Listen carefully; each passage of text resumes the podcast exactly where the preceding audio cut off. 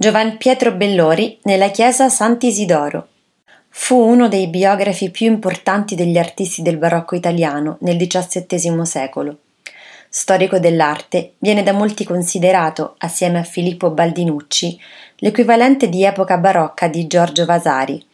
Tra gli artisti suoi contemporanei, Bellori apprezzò particolarmente l'opera di Guido Reni, di Nicolas Poussin, di Andrea Sacchi, del suo pupillo Maratta e soprattutto di Annibale Carracci, artista preso come esempio del suo concetto di bellezza ideale, in contrapposizione all'arte di Caravaggio, accusato da lui di copiare meccanicamente la realtà senza il fondamentale utilizzo dell'intelletto.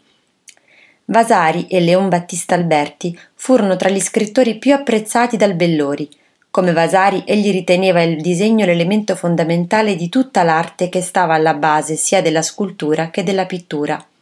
Il traguardo della bellezza veniva quindi raggiunto attraverso una serie di tappe ponderate in cui l'artista, ispirato dalla natura, trovava il suo percorso che lo portava ad eseguire l'opera finale.